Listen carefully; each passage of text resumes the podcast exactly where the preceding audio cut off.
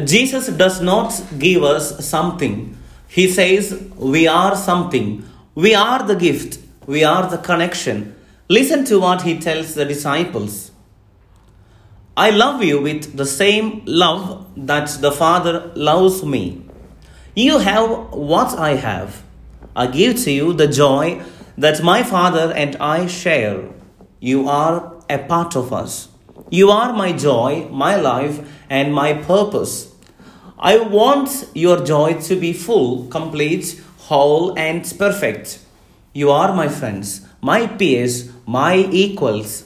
I have told you everything. Nothing is held back or kept secret.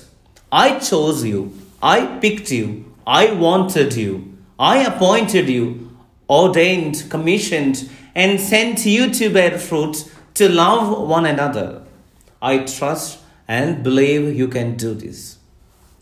It is all about us in the best sense of those words. We are the love of Christ. Our belief in Jesus' words changes how we see ourselves, one another, the world, and the circumstances of our lives.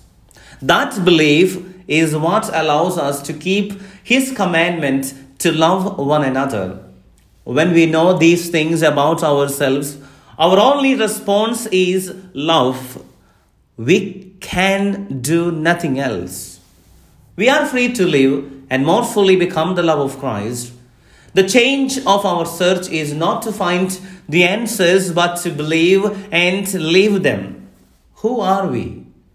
The love of Christ. What are the connections that will sustain our lives? The love of Christ. Where is my place in this world? The love of Christ.